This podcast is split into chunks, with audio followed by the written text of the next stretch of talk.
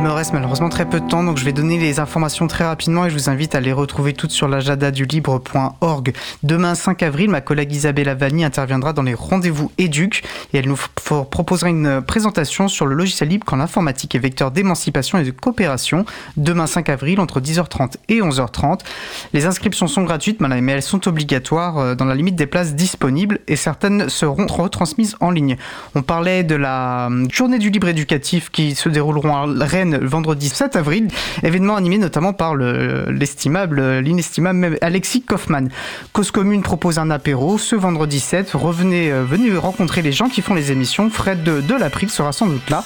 Et du côté du Lyon, 13 et 14 avril auront lieu les Mixi, des conférences pour l'éthique et la diversité dans la tech avec des crêpes et des cœurs qui auront lieu au campus Université Lyon 1 les 13 et 14 avril.